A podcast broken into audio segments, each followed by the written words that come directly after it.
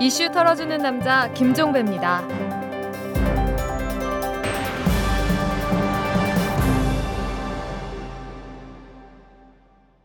6월 5일 화요일입니다. 오늘 오프닝은 공지 말씀으로 대신해야 될 것 같습니다. 자, 어제 잠깐 말씀드린 바가 있죠. 저희 이털남이 다음 주부터 약간 보수를 합니다.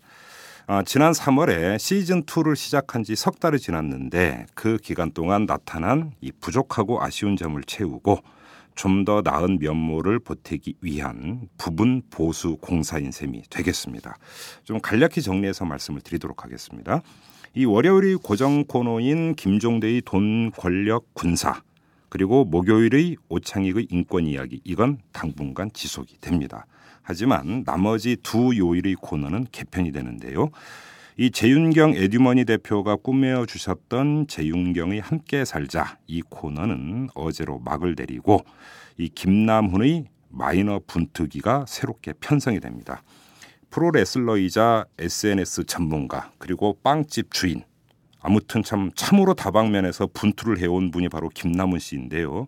이 그분의 사회생활 체험기가 여러분들에게 전달이 될 겁니다. 그리고 수요일 코너는 이원화됩니다. 이 장윤선의 소소한 특종은 유지를 하되 격주로 내보내게 되고요. 또 다른 격주 코너로 이 오마이스타의 김대호 편집국장이 전하는 연예계 소식이 선보이게 됩니다. 그리고 또 하나 선보이는 게 있는데요. 메일 코너입니다. 이 오마이뉴스의 아리따운 이주영 기자가 매일 이 SNS의 한 이슈와 담론을 컴팩트하게 추려서 전해주는 코너가 신설이 됩니다. 이탈남을 향한 여러분의 따끔한 지적이나 제안 등도 이 소통 차원에서 함께 전해드릴 계획이고요. 자 다음 주부터 새롭게 선보이는 이탈남 애청자 여러분의 관심과 성원 부탁드립니다. 재벌과 모피아의 함정에서 탈출하라. 종횡무진 한국 경제. 재벌 개혁에 앞장서온 김상조 교수. 그가 한국 경제에 던지는 여덟 가지 질문. 우리가 몰랐던 한국 경제의 진실을 파헤칩니다. 더 이상 경제 권력자들의 눈속임에 속지 마세요. 종횡무진 한국 경제. 오마이뉴스가 만드는 책 오마이북.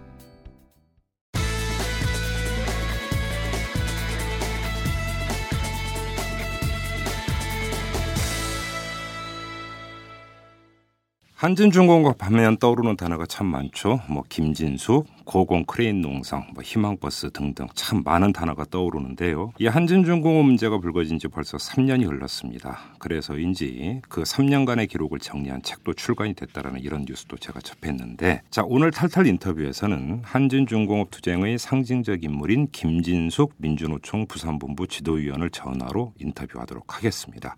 이 한진중공업 문제에 대한 소회 그리고 최근의 여러 노동 현안 등 질문할 게 상당히 많습니다. 자, 위원님 안녕하세요.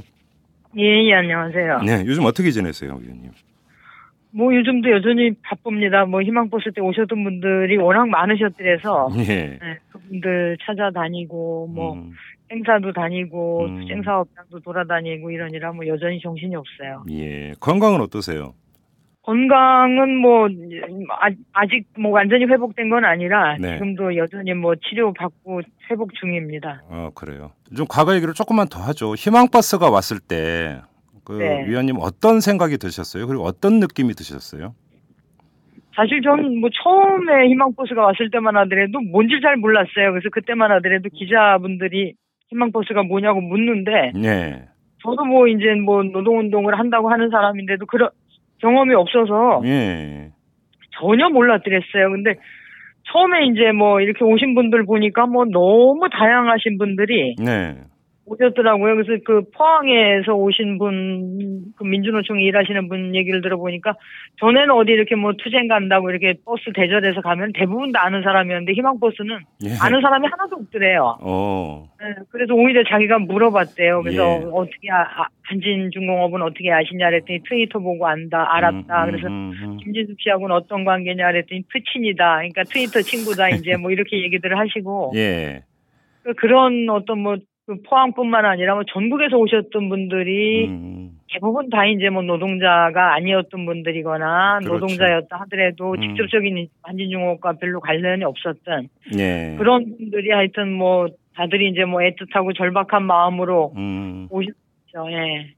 근데 이제 지금 생각했을 때 희망버스는 기적이었던 것 같아요, 진짜. 네. 그렇죠. 그러니까, 그러니까 위원님도 좀 전에 이제 그 과거에 그런 경우를 본 적이 없다고 말씀을 하셨잖아요. 이게 이제 그 어찌 네. 보면 네. 이례적이고 아주 이제 그 뭐랄까 특수한 현상이었던 것 같은데 그 네. 동력은 어디에 있었다고 그러면 보세요, 위원님께서는 희망버스의 어, 동력이. 제가, 제가 볼 때는 그때 당시 이제 뭐 정리해고로 고통받는 사람들이 워낙 많았는데 IMF 이후부터 쭉 누적돼서 네네. 한 번도 노동자들이 이게 부당하다거나 뭐 왜 우리만 희생돼야 되냐 뭐 이런 얘기를 해본 적이 없어요. 그냥 뭐 경제가 어려우니까 뭐 또 세계 가 불황 경제가 불황 불황이니까 뭐 고통 분담해야 된다 이런 명분으로 계속 노동자들만 이제 희생이 돼, 돼 왔었던. 예, 예, 예. 근데 한진중공업 같은 경우는 워낙 명백하게 이제 회사가 그 정리해고를 자행을 했었고 흑자 기업이었는데도 불구하고 정리해고를 했었고 네. 그런 인과관계들이 워낙 이제 명백하게 드러난 상황이었던 게 있었던 거고 그다음에 이제 또 하나가 그 어쨌든 그 2003년도에 85 크레인에서 김주익 지회장이 목숨을 잃었던 음. 이런 아픔들이 있었던 장소이기도 하고 음. 그래서 이제 그런 것들이 또다시 되풀이 돼서는 안 되지 않겠는가 이런 마음들이 이렇게 하나로 모아졌었고 예. 우리 조합원들이나 가대위 가족대책이 이런 분들의 이런 진심들이 음. 아, 그 여러분들이 거기에 이제 공감을 많이 하셨던 것 같아요. 음. 근데 지금 그 의원님께서도 이제 최근에 이제 여러 투쟁 사업장 이제 돌아다녔다 이런 말씀을 하셨잖아요. 그런데 네. 이 한진중공업 과정에서 나타났던 희망버스 이런 네. 어떤 그 시민 연대라고 하는 게 다른 투쟁 사업장에서 그렇게 본격적으로 또 이게 재현되고 있다고 보기는 좀 어렵지 않아요? 그러니까 저도 이제 그런 게 좀 하여튼 뭐 쌍용차라든지 예. 뭐 다른 오랫동안 코오롱이든지 음. 콜트콜텍이나 이렇게 힘들게 예. 어렵게 싸우는 분들한테는 대단히 그게 죄송해요. 그러니까 어쨌든 희망버스를 만들어냈던 게 그런 분들인데 음. 그 이후에 이제 뭐 그 저 같은 경우도 그렇고 한진중옥 노동자들 같은 경우는 이제 제대로 연대를 못했던 이런 부분들에 대해서는 아직도 죄송한 마음들을 가지고 있는데 저는 그렇습니다. 그러니까 이게 역사적으로 어떤 네. 어떤 계기들이 이렇게 있지 음. 매 투쟁마다 그렇게 막 그렇게 분출된 힘으로 나타나지는 않는 것 같아요. 그러니까 네. 뭐 요랑쟁도 있고 뭐 촛, 촛불 집회도 그렇고 음. 희망버스도 그렇고 이렇게 역사마다 이렇게 고비고비해서 이렇게 대중들이 힘을 모아서 이렇게 이 역사의 흐름을 바꿔냈던 예. 이런 것들이 좀 있었 있었는데 그런 음. 게 저는 역사적으로 쭉 연결이 된다고 생각을 하거든요. 그러니까 예. 이게 대중들이라는 사람들이 지금 볼 때는 아주 답답하기도 하고 뭐 음. 지금 뭐 국정원의 그 선거 개입이라든지 음. 뭐 여러 가지 이제 부당한 면들이 있는데 왜 사람들이 일어서지 않냐 뭐 또 그다음에 쌍용차 같은 경우는 지금 뭐 대기 조작 이런 것들이 다 밝혀졌는데도 예, 예, 왜 예. 분노하지 않는가 이런 거에 대해서 이제 뭐 어, 트위터에서도 보면은 질타를 하시는 분들이 많은데 저는 이런 것들이 어디로 사라지지 않는다고 생각해요. 그런 진실이나 정의감들이 사라지는 게 아니라 한 군데 모여 있다가 예. 어느 지점에서 이제 폭발한다고 생각을 하거든요. 이게 잠, 잠재돼 있는 거네요, 그러면. 그렇죠, 그렇죠. 음, 그러니까 매 시기마다 그렇게 뭐 거대한 힘으로 음. 용서 쳐 나올 수는 없는 거고 음. 지금은 그런 것들이 좀 모이는 시기라고 저는 봐요. 아 그래요. 네. 알겠습니다. 자, 그나저나 이 한진중공업 사태가 해결이 되는 것 같았는데 꼭 그렇지만도 않았습니다. 또 그 귀중한 한 목숨이 저 네. 세상으로 가셨고요. 그 네. 뒤에 전개되고 있는 그 양상에 대해서는 어떻게 바라보고 계십니까? 사실 한진중공업이 그때 2011년도 11월 달에 타결을 하면서 국회 네. 권고안을 받아들이고 전 국민 앞에 이제 약속을 하면서 음. 타결을 했던 거 아닙니까? 그러니까 그렇죠. 그러니까 그게 진심에서 우러나와서 예. 정말 이, 이 정리해고로 인해서 얼마나 많은 노동자들이 고통을 받고 있고 우리가 그동안 너무 이제 이런 어, 경영진들의 욕심만 차렸다 이런 반성 속에서 이런 것들이 타결이 됐어야 되는데 네. 그냥 국민 여론에 밀려서 그다음에 국회의 그런 권고안에 밀려서 이제 이렇게 타결을 하, 고 나니까 네. 이게 진심이 아니었던 거예요. 아하. 그 이후에 이제 파로크레인은 해체해서 고철로 팔아버리고 예. 그리고 이제 일거리가 없다는 이유로 조합원들은 계속 이제 휴업 보내고 음. 그리고 1년 후에 재취업 약속도 사실은 그 재취업만 약속했지 그 이후에 뭐, 뭐 일이 없을 때 휴업 간다 이런 부분은 없었거든요. 근데 재취업 해놓고 4시간 만에 또 이제 무기한 휴업을 예, 예. 내려버리고 그, 그 과정에서 이제 최강사라는 노동자가 음, 음. 또다시 이제 목숨을 잃는 일이 생겼는데요. 예. 정말 다시는 이런 일이 예. 없어야 되고 그래서 음. 지금 같은 경우는 한진중공업은 그냥 소강 상태입니다. 그러니까 최강서 음. 예, 장례식을 66일 만에 장례식을 치렀고요. 예. 그래서 그 이후에 뭐 사측도 더 이상 이제 여론의 어떤 질타를 받는 걸 대단히 부담스러워하고 음. 예, 그래서 하여튼 그 이후에 이제 뭐 수주를 또 세척을 받았다고 얘기를 하더라고요. 그래서 그런 게 언론에 대서 특필되기도 했는데 사실은 뭐 세척 받아봐야 뭐 예. 노동자 한 사람으로 치면은 뭐 한 두어 달 정도 일거리. 아 그런가요? 그러니까 지금 예, 확- 예, 네, 예. 확보된 상태고. 예. 네, 그래도 여전히 도크는 비어 있는 데가 많습니다. 그래서 아. 진짜 사측이 영동공장을 살리려는 의지를 가지고 음. 수빅도 빼돌리는 수주들을 영도로 돌려서 음. 영동공장을 정상화하려는 의지를 가지지 않으면 예. 노사 관계는 회복되지 않는다고 생각을 해요. 여전히 이제 조강 아. 상태인 채로 불씨를 남겨놓고 있는 상태지. 예. 그게 뭐 근원이 사라진다고 생각하지는 않습니다. 그래서 진심으로 진정성 있게 음. 사측이 의사를 정상화하고 노동자들을 존중하는 음. 이런 마음들을 가져야 회복이 된다고 생각을 합니다. 네. 이제 한진에서 좀 범위를 좀 넓혀보죠. 노동 문제 일반으로 좀 갔으면 좋겠는데 얼마 며칠 전에 이른바 노사정 대타협이 있었다라는 보도가 있었습니다. 물론 거기에는 민주노총이 아니라 한국노총이 참여를 했는데 시간제 근로자 박근혜 대통령이 그 얘기를 한 적이 있었죠. 그것도 좋은 일자리다라고. 그리고 나서 타협이 이루어졌는데 임금 피크제도 마찬가지고요. 이런 타협은 어떻게 받아들이, 받아들이십니까? 아, 그러니까 제가 볼 때는 대통령 박근혜 대통령이 이 시간제 노동자들의 실태에 대해서 현실에 대해서 얼마만큼이나 알고 있는지 예. 저는 그 오히려 대통령이 시간제 일자리가 좋은 거다라는 얘기를 하면서 이분은 정말 노동자들의 현실을 모르는구나 하는 답답함이 막 치밀어 오르더라고요. 예. 그러니까 독일이나 뭐 이런 일본이나 선진국들처럼 우리가 음. 얘기하는 일반적으로 얘기하는 선진국들처럼 음.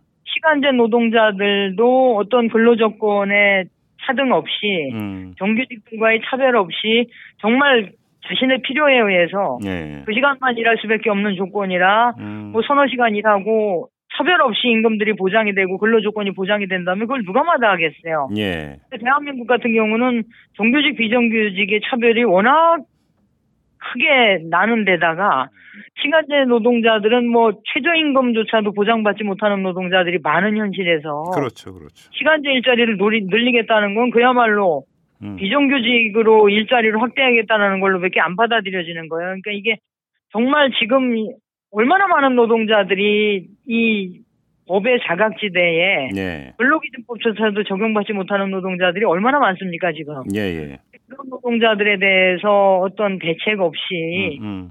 저는 상당히 좀 무책임하고 현실을 모르는 대책이 아니냐 이런 생각이 들고요. 그다음에 임금 피크제 같은 경우도 뭐그그 GM 지난번에 미국 방문해서 이제 GM 회장한테 뭐 통상임금 이런 발언 예, 했듯이 예, 예. 정말 노동자들의 어떤 자국 노동자들의 권리, 음. 고용 이런 것들을 우선으로 사고하는 게 아니라 예. 있는 사람들 재벌 편만 들어서 사고하는 게 아닌가 이런 생각이 음. 많이 들고요. 그다음에 음. 임금 피크제 같은 경우도 사실 고용이 우선이 아니라 임금을 깎는 게 우선이 돼 버리니까 예. 이게 굉장히 우려스러운 거죠. 그러니까 평생을 어 산업 현장에서 일한 노동자들을 예. 그 거기에 맞게 대우를 해주고 음. 정년이 보장되고 이래야 되는 건데 정년을 보장해 준다는 이유로 임금을 깎게 되는 거는 음. 그 해당되는 노동자들뿐만 아니라 산업 현장 전반의 임금을 저하시킨 우려가 있다라는 거죠. 그래서 그런 것들이 대단히 염려스럽습니다. 저희들은 근데 이런 거에 대해서 민주노총이 어쨌든 다수를 점하고 있는데 예. 노동조합 조직률에서 이 음. 민주노총을 배제한 채 한국노총만으로 합의를 이뤄낸다는 건 음. 국민 대통합 정신에도 맞지 않을 뿐더러 음흠. 어, 다수의 민주주의를 버리고 가는 게 아닌가 이런 음. 판단들을 해서 대단히 우려스럽습니다. 좀 강론으로 나눠서 좀 그 보강 질문을 드릴게요. 시간제 노동자 같은 경우는 그래서 박근혜 대통령이 그 이야기를 한 다음에 지금 김진숙 위원께서 지적했던 바로 그런 그 지적이 많이 나왔어요. 그래서 고용노동부에서 어떤 추가 설명이 있었냐면 이건 네덜란드형 모델로 가는 거다. 그래서 4대 보험도 모두 적용이 되고 경력도 인정이 된다. 이런 식으로 이야기를 했어요. 그런데 이게 한국 현실에서 이게 뿌리 내릴 가능성은 별로 없다고 보시는 겁니까, 그러면? 지금 원래 비정규직 보호법이 만들어지고 비정규직 법안들이 만들어질 때도 똑같은 논리를 얘기를 했었어요. 정부에서는. 아, 예, 예. 그러니까 이게 비정규직들을 민주노총에서는 이걸 비정규직을 양산하는 법안이다. 음. 그래서 이건 우리가 반대할 수밖에 없다 그랬을 때 그때도 분명히 정부 측에서 얘기했던 게 네. 이런 보호 법안이 있어야 비정규직들이 보호된다 그랬는데 결과적으로 2년 후에 비정규직들이 정규직이 되는 게 아니라 다 잘린단 말이에요. 지금도 그런 일들이 그러니까 음. 12월 달이 되면 비정규직들이 대규모 해고되는 예, 예, 예. 발로 아예 이제 뭐 인정, 인식이 돼버릴 정도로 음. 비정규직들이 이 법에 어림을 받고 있는 상황인데 네. 뭐 네덜란드 모델에 따라서 뭐 그런 식으로 시간제 일자리를 늘린다 그러면 그걸 누가 반대하겠습니다. 누가 음. 반대하겠어요. 근데 음. 항상 노동자들에 대한 정책을 보면은 정부에서 해왔던 말대로 반대로 간단 말이에요, 이게. 정부에서 했던 말들도 하나도 안 지키고. 예. 결과적으로 봤을 때는 그 그렇게 되면 최저임금부터 올려야죠. 지금 올해도 최저임금이 음. 교섭하는 거 보면 뭐 10원, 20원 가지고 다투는 상황에서 맞아요. 예. 과연 지금 예, 정부에서 하고 음. 있는 얘기들이 얼마나 신빙성이 있는 얘기인지 의심스럽다는 거죠. 음. 그리고 임금 피크제 같은 경우는 이제 대중들에게 어떤 식으로 설득 포인트를 어떻게 잡냐면 결국은 이게 그러니까 그 일자리 이야기로 연결을 시켜서 이야기를 하지 않습니까? 그러니까 임금 피크제를 도입을 해서 임금이 조금 깎인다 하더라도 일자리가 계속 유지가 되고 정년이 보장이 되는 거니까 윈윈 아니냐 이런 논리를 펴고 있거든요. 이 점은 어떻게 그 받아들이세요 그러면? 근데 문제는 네. 그런 식으로 접근을 해 들어가면 예. 전반적으로 그 사업장의 임금이 낮아진다는 거예요. 아 그렇습니까? 그러니까 이게 음. 예 그런 식으로 악용을 이제 자본들이 그런 식으로 악용을 하는 거고. 예. 그리고 저는 그 고용이라는 거는 어째 지금 뭐 정년 60세 이렇게 얘기를 하는데 예. 그 취지를 살려야 된다는 거죠. 그러니까 정년을 음. 60세를 얘기한다는 거는 음. 어쨌든 지금 노령화가 급속도로 진행되고 있고 음. 그다음에 정년 퇴직한 이후에 뭐 보통 뭐 30년씩 이렇게 이제 수명이 연장되는 상황에서 예. 그 생계를 보전하고 노후를 보장해 준다는 차원에서 정년을 늘린다는 건데 음. 거기서 임금을 깎겠다라는 얘기는 이건 그 법안의 취지하고 안 맞다는 거예요. 음. 그리고 이게 정말 고용의 방점이 둔다 그러면은 예. 임금 저하 없이 이게 고용이 보장되는 식으로 가야 그 법의 취지도 살 뿐더러 음. 그 전체적인 노동자들의 임금이 더하되질 않는다는 거예요. 그러니까 사업장 같은 경우 임금 핑크제가 도입이 된다 그러면요. 야 지금 이렇게 근속 연수 오래되고 나이 든 선배들도 임금 깎는데 니들도 깎을 수밖에 없다 이런 식으로 깎아버린다니까요 전부 다 그리고 지금 어허, 같은 경우 노조합의 힘이 예, 예. 음. 네, 대단히 약화된 상황이라 그런 음. 거를 막아낼 수 있는 힘이 없어요. 근데 어, 예. 정부가 거기서 균형을 맞춰서 예. 상대적으로 자본에 비해서 힘이 약한 노동자들의 편을 들어서 음, 음, 음. 정책을 시행을 해야 되는데 음. 이 정부가 하는 역할들을 보면은 쭉 이게 돈 많은 재벌들의 편만 들어주고 어, 법을 거기다 맞추고 정책을 거기다 맞추니까 음. 노동자들이 점점 더 힘들어 힘들어지는 거예요. 뭐 나이 들어서도 그렇게 힘들어지면은 뭐 무슨 희망을 가지고 일을 하겠어요, 사람들이. 예. 자, 그러면 총평 삼아서 한번 여쭤볼게요. 박근혜 대통령의 박근혜 대통령의 노동 문제에 대한 인식 을 한번 여쭤보려고 하는데요. 노동 문제에 네. 대한 네. 박근혜 대통령의 입장이 어떠냐의 문제가 하나가 있을 거고 노동 문제에 대해서 정확히 알고 있느냐가 또 다른 얘기가 있을 수가 있지 않겠습니까? 박근혜 대통령이 노동 문제에 대해서 정확히 꿰고 알고 있다고 보십니까? 글쎄요, 저는 뭐 준비된 대통령이라 그래서 음. 사실 뭐 그런 기대를 많이 했었는데 그때 뭐 대선 후보 때도 TV 토론에서 뭐 최저임금 액수에 대해서 물으니까 네. 뭐 5천 원은 되지 않냐 뭐 이런 식의 답변을 하시는 걸 보고 다들 이제 많이 놀라기도 하고 실망도 많이 하고 이랬었는데 예. 한노희 위원이었단 말이죠. 예. 그런 것들도 제대로 파악이 안 됐던 상황들 음. 그리고 뭐 그 미국에 가서 통상임금 발언한 내용들 그다음에 예. 시간제 노동자 시간제 일자리가 좋은 일자리다 이런 말씀하시는 걸 보면서 음. 아 이거 정말 노동자들 이거 5년 앞으로 진짜 어떻게 살아야 되나 하는 생각이 참 많이 들어요 사실은 그래서 예. 뭐 노동자들끼리도 모이면 예. 그런 얘기들을 많이 하고 그리고 음. 지금 이제 뭐 어쨌든 100일이 넘은 거 아닙니까 취임하신 지가 100일이 넘었는데 그렇죠.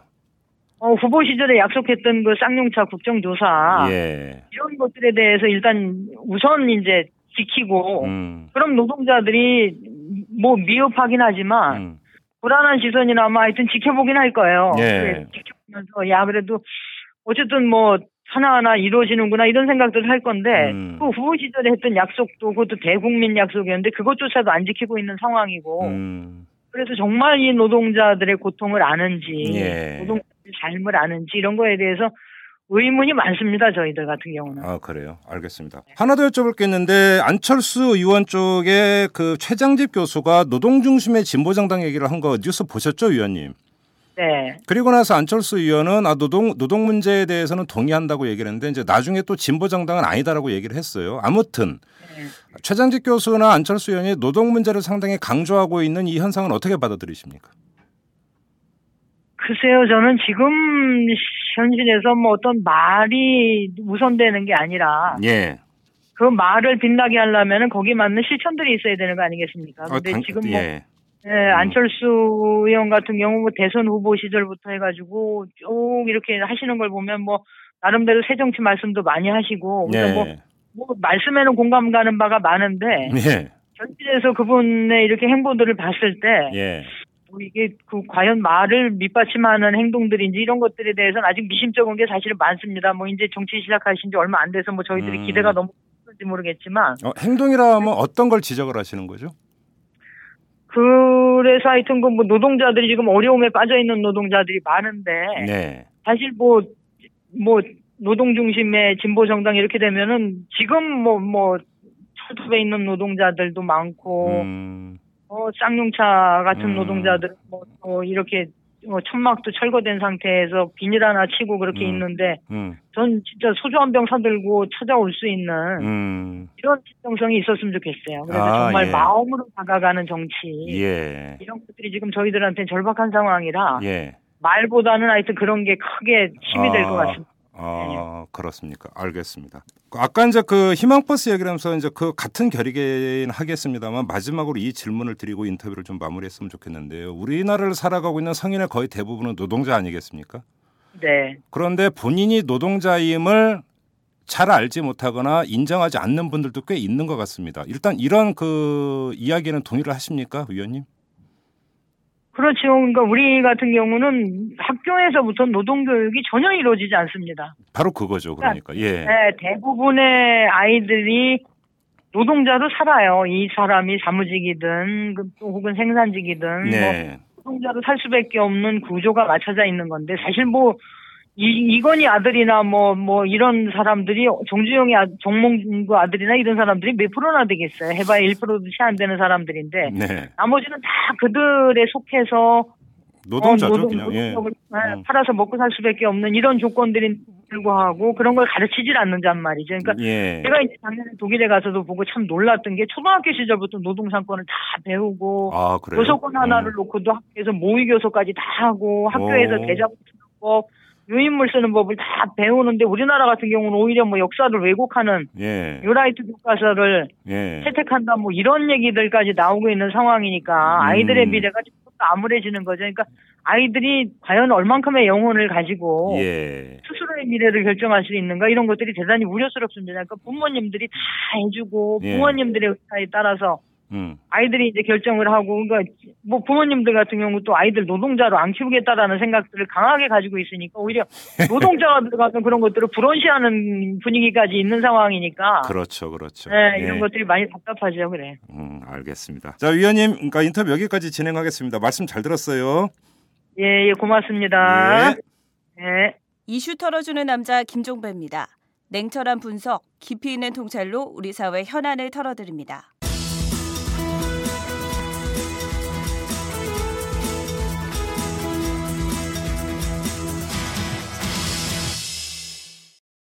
네, 매주 수요일의 고정 코너입니다. 장윤선의 소소한 특종 시간입니다.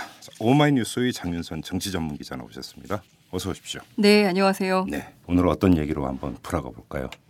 좀 된 얘기인데요. 네. 음, 정무 수석에서 홍보 수석으로 바뀐 사람이 아, 있습니다. 이정현 수석. 그렇습니다. 며칠 전에 예. 네, 자리를 며칠... 이동을 했죠. 네, 자리 이동을 했죠. 그래서 음. 언론에서는 이정현 정무수석이 청와대 홍보수석으로 된 것은 사실 전형적인 돌려막기 인사다 이렇게 음. 비판을 했습니다. 이게 이제 윤창중 사건 때문에 이남교 홍보수석이 그렇죠. 물러나면서 예. 이렇게 된 거죠. 예. 일종의 예. 어, 인사 도미노. 그렇죠. 예. 예, 그래서 이제 다 여기까지 왔는데 음. 그래서 정무수석은 또 누가 될까? 뭐 네. 이것도 이제 지금 관심의 포인트죠. 음, 음, 음. 음, 박용진 민주당 대변인은 이정현 청와대 정무수석이 홍보수석으로 임명되자마자 트위터에 이런 글을 올렸습니다. 음. 언론은 이것을 두고 돌려막기 인사다 이렇게 비판을 하는데 음. 나는 그분이 지난 대선에서 보여준 야당에 대한 험악한 입담을 볼때 음. 이분은 이것은 돌려차기 인사가 되지 않을까 걱정이다. 네. 이 양반이 약간 개그감이 있어요. 박용진 대변인. 예. 예. 이털남에 모신 적 있나요? 네, 있죠. 아, 음, 그때는 어떻게? 그때는 점잖았는데. 굉장히 진중한 태도로. 네. 평상시에 만나면 굉장히 개그 본능이 아, 있는 분인데 제가 방송에서 뭐... 본색 드러나라고 하세요. 혹시 보시거든. 전달하겠습니다. 네. 어제 점심을 같이 먹었는데. 예. 예. 여하튼 이게 도, 돌려차기 인사가 되지 않을까 이런 음, 얘기를 했는데 음. 음, 사실 뭐 이분의 험악한 얘기들은 언론 계에서 유명하기도 하죠. 야, 그런데 음. 예, 예, 그런데 우선 일단 청와대가 지금 너무 빨리 돌려막기 인사에 나선 건 아니냐 이런 네. 얘기들도 나오고 있습니다. 왜냐하면 그 전임 정부였던 MB 때는 예. 적어도 2008년 촛불 여러분들 뭐 기억하시겠습니다만 음, 음. 막 촛불 시위가 들불처럼 번져 나가고 나서 예. 6월 지나고 나서 첫 번째 돌려막기 인사가 시작이 됐었는데 예. 박근혜 대통령은 너무 빨리 이 이저 돌려막기 인사를 음. 하고 있는 거 아니냐. 음. 뭐 이제 이런 얘기를 하고 있는데 음. 음, 그래서 좀 어떻게 보세요? 돌려막기 인사가 너무 급하다, 빠르다, 음. 뭐 이런 얘기를 하는데 김 김종배 평론가께서는 어떻게 보시죠? 좀 중요한 건 정무수석에서 홍보수석으로 갔다. 네. 근데 정무수석 후임이 정해지지 않은 상태에서 간 거 아닙니까? 그렇죠. 근데 제가 볼 때 여기서 또 하나의 그 체크 포인트가 나오는데 네. 홍보수석의 일이 더 급하다고 판단을 했기 때문에 이런 인사가 나온 거 아니겠어요? 음. 그러면 박근혜 대통령 입장에서 무슨 홍보일이 그렇게 급했을까? 네. 이것도 좀 한번 좀 체크를 해봐야 될 것 같아요. 음. 이 자신의 어떤 국정에 대해서 국민들이 못 알아준다고 지금 답답해하고 판, 있죠. 판단을 한 건가요? 네. 근데 그건 역대 대통령이 다 그랬던 것 같아요. 네. 음. 그 노무현 대통령이 제일 답답했죠. 예. 네. 근데 일단 그 이 돌려막기의 규제는 사실 음. MB였어요. 어. MB가 굉장히 돌려막기를 열심히 하셨는데 네. 2009년 그러니까 어, 취임 초부터 계속 그 나물의 그 밥이다 이런 음. 비판이 굉장히 높아도 그냥 고했었거든요. 예. 근데 왜냐하면 어, 일단 믿고 맡길 인재 풀이 별로 많지 않았기 때문에 예. 그 한계 때문에 이 돌려막기를 계속 할 수밖에 음, 없었다. 음, 음. 뭐 이런 얘기를 했었는데 사실 그런 측면에서 보자면 박근혜 대통령도 인재 풀이 활용할 예. 만한 인재 풀이 그렇게 많은 음. 것은 아니다. 음, 이런 음. 것이 너무 초반에 드러난 게 아니냐. 이제 예. 이런 언론의 비판과 분석이 나오고 있습니다. 예. 잘 따져보면 MB 시절에 홍보 수석을 했던 사람이 이동관 그렇죠. 수석입니다. 예, 예, 예.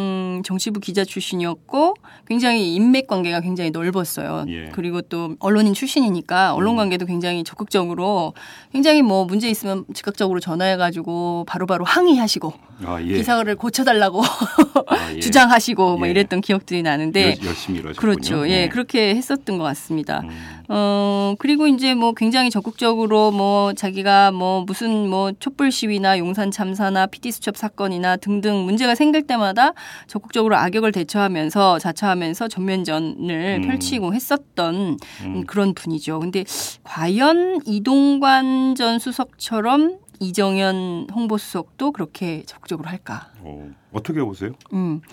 근데 일단 이정현 홍보수석은 작년부터 해서 물론 이제 그 이분이 사실 독한 혀로 유명하거든요 기자들 어, 사이에서는 예. 진정한 독설가다 뭐 이런 오. 평가를 듣고 듣기도 하고 그러는데 예. 사실 이분이 그 유명한 설화가 작년에 있었어요. 아, 예, 이거 아마 이 자리에서 처음 얘기하는 건데. 음. 소소한 특종 들어갑니다. 네. 예. 그 작년 대선 때 이제 이수석이 맡았던 역할이 뭐였냐면 바로 공보단장이었습니다. 그랬죠, 예. 공보단장을 맡아서 대언론 관계를 모두 음, 이렇게 음, 맡아서 음. 핸들링을 했었는데 음. 당시에 이제 한 매체가 후보 시절에 박근혜 대통령에 대해서 비판적인 기사를 쓴 적이 있었어요. 예, 물론 예. 이제 그때 뭐 이 매체뿐만 아니라 뭐 음. 많은 상당수의 음. 그 기자들이 비판 기사도 쓰고 뭐 등등의 기사를 썼었는데 음. 근데 이렇게 공보 공보 단장이 이게 전화를 직접 한 거죠. 어. 그 매체 기자한테 예. 전화를 해서 어 너희 같은 매체를 문 닫게 하는 건 일도 아니다.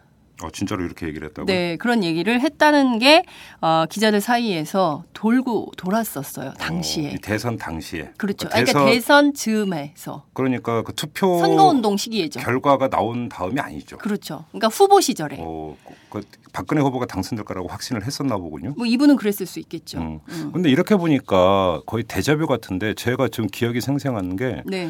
2007년 대선 때도 그때 캠프에 있는 사람들이 언론을 향해서 좌시하지 않겠다라는 말을 많이 많이, 많이 했었어요. 그렇습니다. 제가 그때 그래서 하도 뭐 그런 말을 많이 써서 칼럼을 쓴 기억도 나는데 음. 뭐 거의 같은 맥락이네. 그렇죠, 같은 예, 맥락이죠. 예, 예. 예, 그러니까 언론을 보는 음. 그 이정현 홍보수석의 음. 에, 관점, 음. 언론을 대하는 자세. 예. 어, 대한민국 언론을 대하는 자세가 어떤 것인가가 음, 이렇게 음. 단적으로 드러난 사례가 아닌가. 음, 음, 물론 이제 이 매체 기자가 뭐 얼마나 세게 박근혜 후보를 비판했었는지는 음. 논외로 친다 하더라도 음. 설령 그렇다 하더라도 그 기사 쓴 기자한테 전화해서 이런 사실 욕설과 폭언에 해당하는 이런 얘기를 하는 것은 예. 공보단장이 어. 할수 있는 일은 아니죠. 예. 그렇죠. 예. 네. 그리고 이제 사실 박용진 대변인이 주장했던 것처럼 대화 관계도 상당히 살벌하게 하셨던 분이기 때문에 음. 앞으로 이분의 이 독한 혀에서 음. 어떤 얘기들이 나올지 음. 예, 우리 국민들이 좀 지켜봐야 되지 않을까 이런 생각이 드는데요. 사실 지금 뭐 굉장히 뜨거운 쟁점이 되고 있는 국정원 사건 있지 않습니까? 예. 국정원 댓글녀 사건이 이제 음. 당시에는 이게 도대체 민주당에서 정말 멀쩡한 여성의 집을 음. 이렇게 막 하고 그래서 그때 뭐 아니 무슨 성폭력 사건에 비견하면서 박근혜 후보도 그때 문제를 삼지 않았습니까? 그 여직원의 인권은 뭐냐 그렇죠. 이, 예, 음. 뭐 이, 거 여성의 인권을 유린하는 음. 민주당 뭐 음. 이렇게 비판을 했었는데 음. 음, 당시 이정현 공보단장도 한마디를 했습니다. 민주당이 쓸데없이 한 아가씨 집을 습격하는 바람에 예. 어, 국가안보가 중대한 시기에 어, 국정원이 북의 동향을 정밀히 추적할 시간을 빼앗겼다, 빼앗았다. 오, 이런, 이런 얘기를 했었, 했었어요. 그러니까 이거를 예. 그래서 기자들은 이거를 뭐라고 불렀냐면 아, 민주당 아가씨 습격 사건 이렇게 격화시켰다. 어. 네. 이정현 단장이 과연 이렇게 말할 수 있는 소지인지 음. 나중에 보자 음. 이렇게 얘기를 한 거예요. 예. 근데 당시에는 우리가 지금 들어보면 아 맞아 그때 그랬었지 이렇게 음. 기억하시는 분들도 계실 거고 아 진짜 그랬단 말이야 뭐 음. 이렇게 생각하실 분들도 계실 것 같은데요. 음. 이 사실 이게 지금 아가씨 집의 습격 사건이 아니죠. 그분은 그렇죠. 사실 피의자였죠. 피의자. 예. 예, 여성 인권 당시에 이제 뭐 박근혜 후보가 여성 인권 막 얘기했지만 사실 여성이기도 하지만 그분이 피의자 신분이라는 거 음. 이거를 간과했던 이런 식의 이제 비판들이 있었다 이런 음, 것도 있고 그러니까 음. 굉장히 설화가 많아요. 음. 투표 시간 연장 문제 작년에 얼마나 뜨거웠습니까? 대선 초기에 있었죠. 예, 예. 그렇죠. 그때도 이런 얘기를 했어요. 세계에서 투표율을 공휴일로 정한 나라 우리밖에 없다. 그래가지고 네? 투표 시간 연장을 해서는 안 된다. 이게 우리나라밖에 없나요? 아니잖아요. 아니죠. 음. 예. 그래서 이제 민주당에서는 당시에 뭐 사실관계부터 분명히 알고 해라. 음, 음, 그때 음. 이런 얘기를 하면서 뭐라 그랬냐면 이정현 단장이 아침에 그 소밥 소 염을 주고 음. 오후에 가서 투표하면 된다.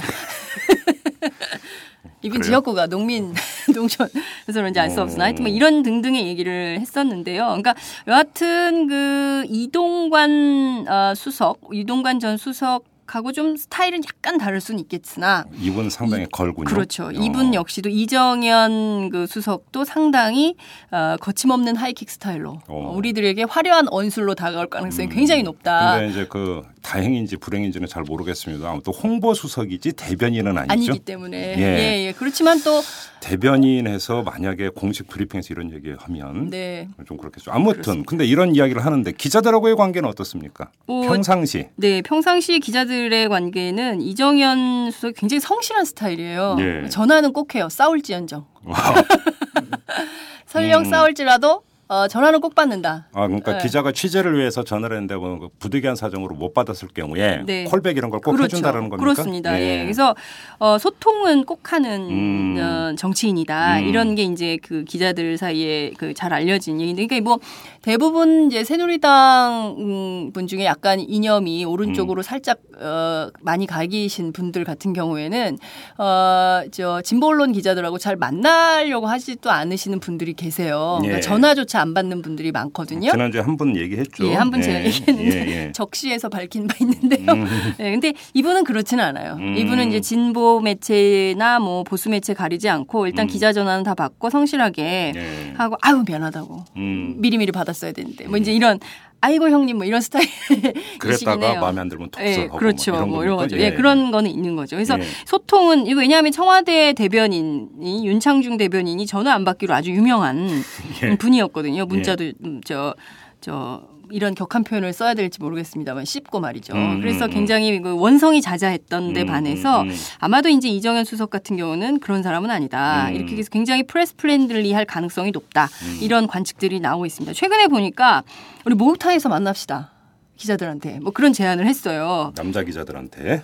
근데 저도 지가 그 얘기를 좀 하려고 하는 건데, 예. 그러니까 뭐 매일 아침 춘추관 지하 목욕탕에서 만나자고 했다는 건데 청와대 여기자가 많은데? 그러니까요. 네. 그럼 어떡하란 말입니까? 이게 저는 굉장히 이 저 차별적 태도다. 아. 기자들에 대해서 예. 찜질방에서 만나든가 말이죠. 그러니까 청와대 출입 남자 기자들은 아침에 목욕탕에서 만나고 네. 여기자들은 점심 때 구내 식당에서 만나고.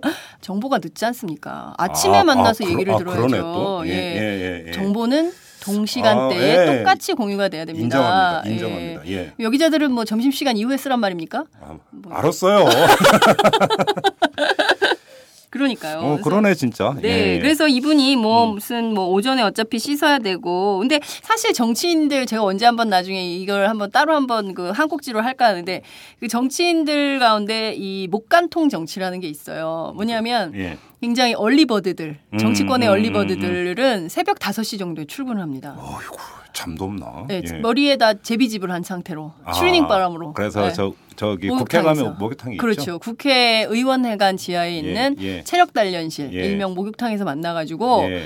어, 그때 회의를 하는데 주로 그 회의를 잘했던 사람이 세 분이 있어요. 예. 그 민주당의 박기춘 원내대표, 그다음에 윤관석 원내대변인, 뭐 그다음에 그 또 열심히 일찍 나오시는 분이 그 저 당 대표 출마했다가 낙마한 그 광주에 그 이용섭 어. 이용섭 의원 예. 이분이 예. 주로 일찍 나와요. 그래서 어. 나와서 이제 특별히 뭐 만나게 되니까 그때 다 해버린다는 거예요 회의를. 음. 그럴 때 지나가는 여성 의원이 있으니 뭐 유승희 의원, 뭐 김상 의원 이런 분들이 또 이렇게 지나가면서 그건 이제 체력 단련실에서 예. 이제 운동하기 그렇죠. 위해서. 어, 그렇죠. 예. 근데 이제 여성 목욕탕, 남성 목욕탕 음, 있으니까 음, 이렇게 만나서 음. 여하튼 이렇게 목욕탕에서 뭐 이렇게 많이 하는데요.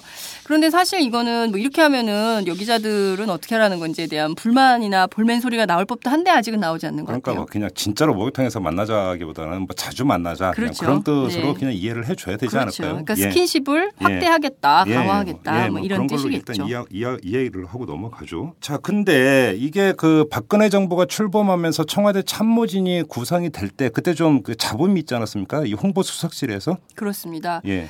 어, 2월 25일 출범식을 전후해서 예. 그 홍보수석 밑에 홍보기획 비서관이라는 자리가 있거든요. 네네네. 이 홍보기획 비서관이라는 자리에서 주로 방송 관련된 인허가 문제를 예. 다룹니다. 그래서 이 자리에 누가 가느냐가 언론계의 초미의 관심사였습니다. 제가 어느 보도를 보니까 이제 홍보수석실에서 물론 제일 높은 사람은 홍보수석이고 그렇죠. 청와대 대변인도 비서관이죠. 그렇죠. 근데 이 그 비서관도 서열이 떼어 보니까 네. 한 보도에서 보니까 그 비서관 중에서 제일 높은 게 홍보기획 비서관이라고 그렇습니다. 예, 예. 네, 네. 그래서 그러니까 왜 여기에 굉장히 중요한 그 그, 그 언론 정책, 특히 음. 이제 방송 정책과 관련된 인허가 문제를 핸들링하기 때문에 네. 이 자리에 누가 가느냐가 굉장히 초미의 음, 관심사였는데 음, 음. 네. 당시에 여기를 누가 갈 것인가를 두고 조중동이 3파전을 했다는 겁니다. 어, 예. 네, 무슨 얘기냐면 음, 음. 어, 이름을 특정하기는 곤란합니다만 새 언론 가운데 한 언론의 전직 부국장 간부가 예. 어, 원래 청와대 홍보수석실의 홍보기획 비서관으로 오려고 했었다는 겁니다. 예. 네, 그래서 어, 근데 이분이 바로 이정현 수석의 청거를 받고 2월 25일 날 취임식 했지 않았습니까? 네. 이제 그날 출근을 딱 했더니 어, 허태열 비서실장이 아직 확정된 게 아닌 일단 집에 가 계시라. 어. 이렇게 얘기를 했다는 거예요. 예. 그래서 사실 기자들 사이에선 당시 청와대 출입 기자들 사이에선 어 이게 친박 핵심 간의 파워 경쟁이 붙은 게 아니냐. 그러니까 이른바 이정현 대 허태열. 그렇죠. 예. 예. 그래서 어 누가 이기는지 음. 한번 지켜봐야 된다라는 음. 얘기들을 당시에 했었습니다. 예. 기자들이 이제 모든 정보 보고를 통해서 음. 음. 이게 뭔가 본격적인 그 친박 내부의 핵심 세력 간의 갈등이 음. 어, 권력 관 권력 게임에서 뭔가 파행이 생길 조짐이다. 음. 이제 이런 분석들이 막 나오고 했었는데요. 예. 언론에 많이 보도된 건 아니었지만 음. 내부에서는 저희가 정보가 그렇게 이제 오고 가곤 했었습니다. 예.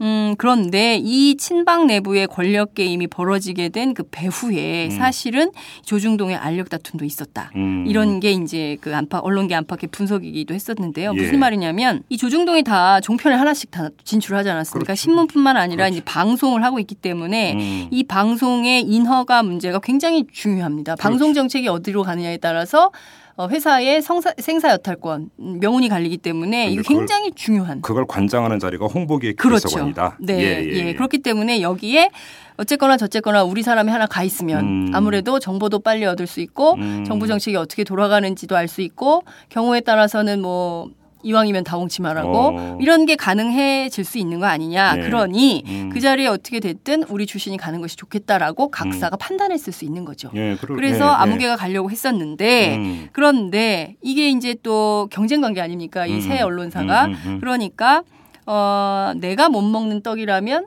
남도 못 먹게 하겠다. 음, 그래서 음. 이 만약에 그 회사를 A사라고 한다면 그 A사의 그 전직 부국장 간부가 갈 수 없도록 어. 딴 사들이 그렇게 그 막았다는 거예요. 어. 그래서 이제 혹여라도 한 특정사가 그 승승장구할 가능성을 사전에 음. 차단 혹은 배제해야 된다. 그래서 결국 못 갔어요? 못 갔죠. 어, 그럼 그 자리에 누가 앉았어요? 그 자리에는 다른 분이 가 있어요. 음. 음, 뭐 언론사 출신이 가 있긴 한데 어, 청와대 내부에서는 아마 지금 이정현 수석이 다시 홍보 라인을 장악했기 때문에 예. 그분이 뭐 좀 다른 보직으로라도 가지 않을까 아, 이런 설도 원래 있고요. 홍보기획 비서관으로 가려고 했던 사람. 그렇죠. 예. 그분이 뭐 딴 데로 갈 수도 있지 않을까. 않을까 뭐 이런 음. 얘기도 있고요. 예. 근데 또 뭐 이미 다 세팅이 돼 있기 때문에 음. 지금 뭐 그런 변화는 어 있기 어렵다 음. 이런 음. 주장도 제기가 되고 있습니다. 그렇지만 어쨌든 이정현 수석이 칼자루를 쥐고 있는 이 홍보 수석실의 인사권이 음. 향후에 어느 방향으로 어느 회사 출신들이 또 많이 가게 될지 음, 지켜봐야 될 것 같습니다. 그런데 아무튼 조중동 간에 알력이 있었고 그래서 그 사람이 못 갔다 네. 이건 알겠는데 네. 자 그러면 이정현 대 허태열 간의 이른바 파워 게임 네. 아니냐라고 하는 당시 기자들의 분석이 있었. 있 었었는데 네. 그건 어떻게 되는 겁니까? 음, 그것도 조금 설왕설래가 있는데요. 그러니까 네. 뭐 이런 거예요. 그분에 대해서도 허태열 비서실장이 추천을 했는데 네. 박근혜 대통령이 그분 누구냐 뭐 이러면서 거절했다는 소문도 당시에 돌았었습니다. 2월 달에. 어, 어, 어, 네. 서태열 비서실장이 그 내친 게 아니고 그렇죠. 예. 그래서 당시에 허 실장이 해당 언론사한테 사과했다. 뭐 이런 뒷얘기들도 음, 막 나돌고 음, 있기도 음, 했는데요. 음, 근데 어, 언론계 특히 이제 뭐 여의도를 낀 그 정치권 언론계 인파께서 안팎에서는 사실 굉장히 하루에도 막 무수한 말들의 상찬이 벌어지기 때문에 그렇죠. 정확한 정서를 확인하려면 사실 본인의 입을 통해서 확인하는 게 제일 빠릅니다. 음, 그래서 제가 이 문제와 관련해서 이정현 홍보수석하고 전화를 했어요. 예. 그래서 이 수석한테 물어봤습니다. 그러니까 음. 그 홍, 이 저 정무수석 당시에 음, 제가 그때 예, 이제 예. 2월 달에 취재를 했었는데 음. 당시에 이제 제가 전화를 했더니 어, 나는 그분이 누군지 모른다. 아 그러니까 그 네. 홍보기 비서관으로 가려고 했던 예, 사람. 예, 그분 예. 자체를 난 모른다. 누구지? 어. 뭐 이렇게 얘기를 하시더라고요. 그러니까 뭐 이정현 추천은 아니다. 이거네요. 아니다라는 예. 거를 이제 강력하게 어필하고 음, 음 있는 음, 거고요. 음, 음, 어, 그리고 허태열 비서실장은 전화도 안 받고 뭐 이렇게 했었는데 그리고 당시 해당 언론사에도 제가 전화를 했었는데 뭐 우리는 전혀 모르는 얘기다. 뭐 이렇게 얘기를 했습니다. 그런데 사실 기자가 인사 문제를 가지고 전화한다고 할 때 아, 맞는데 어떻게 하셨어요? 이렇게 확인해 주는 경우는 거의 없죠. 거의 없습니다. 예, 예. 그리고 사실 이 인사 문제 특히 청와대 그것도 음. 이권이 첨예하게 걸려 있는 음. 그 홍보기획 비서관을 둘러싼 조중동 내부에 얼마나 음. 이저 그 백조 다리처럼 말이죠. 네, 네, 네. 얼마나 그 버둥대고 있겠습니까? 사실 굉장히 내밀한 대화로 추진되고 있는 인사 문제에 대해서는 음. 쉽게 정확하게 어, 확인하기는 굉장히 어려운 그런 문제가 있다. 아무튼 예, 그, 그 사람이 이제 그 가든 못 가든 네. 또 하나 놓칠 수 없는 게 그런 게 있죠. 그러니까 뭐 어, 대한민국 헌법에 직업의 자유가 보장이 되어 있기 때문에 뭐라고 얘기는 못 하겠습니다만 언론계에다가 바로 네. 정치권이나 권력의 핵심부로 가는 것 네. 이거에 대해서 참 언론계에서 참 말이 많았어요. 네. 그래서 최소한 그래도 휴직기는 두고 가야 되는 것 아니냐. 그렇죠. 뭐 3년 정도에 네. 언론계를 떠난 지 한 3년 동안은 그래도 정치권 이런 데 몸담지 말고 네. 하고 나서 가야 되는 거 아니냐 이런 얘기가 좀 있었었는데 네. 근데 지금 이 건 같은 경우는 한 개인이 네. 나 청와대 가서 비서관 하고 싶다가 아니라 네. 4차원에서 밀고 그렇죠. 4차원에서 막은 네. 이런 것 아니겠습니까? 그렇습니다. 언론계의 한 풍경이 그렇게 별로 좋아 보이지는 않습니다. 네. 음, 아무튼 근데 자 이장현 수석이 정무수석에서 홍보수석으로 옮겨갔어요. 네. 그럼 정무수석실 어떻게 됩니까?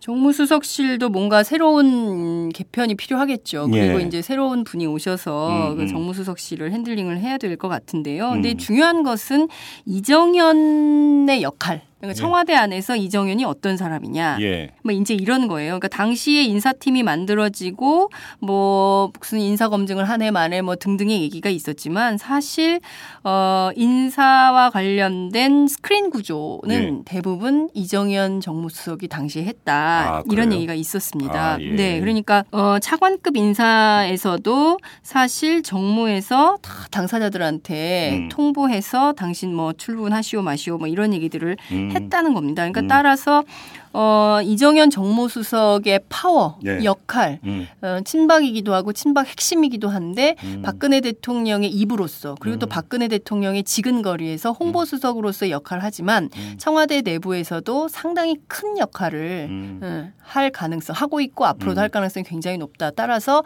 허태열 비서실장과의 파워 게임은 계속될 것이다. 이른바 이제 과거 정권에서 나타난 뭐 왕수석입니까 그러면? 뭐 그는 노코멘트로 하겠습니다. 네, 근데 이제 아무튼 장윤상 기자가 이탈남을 통해서 이정현 홍보수석에 대해서 이렇게 말씀을 해주셨는데 네. 전화 받아서 네. 험한 말 듣는 거 아닙니까?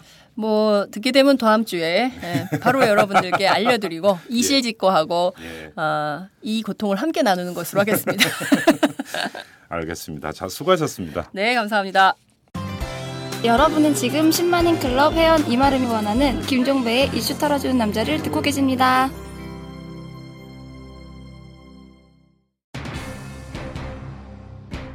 네, 오늘 방송 여기서 마무리를 해야 될 것 같습니다. 내일은 순국 선열을 기리는 현충일입니다. 그래서 저희는 내일 방송을 하루 쉬고요. 금요일에 보이는 팟캐스트로 찾아뵙도록 하겠고 오프닝에서 소개해드린 대로 보수 공사가 된 새로운 이탈남으로 다음 주 월요일 날 여러분들 찾아뵙도록 하겠습니다. 자, 여기서 마무리하겠습니다. 지금까지 이탈남 김종배였습니다.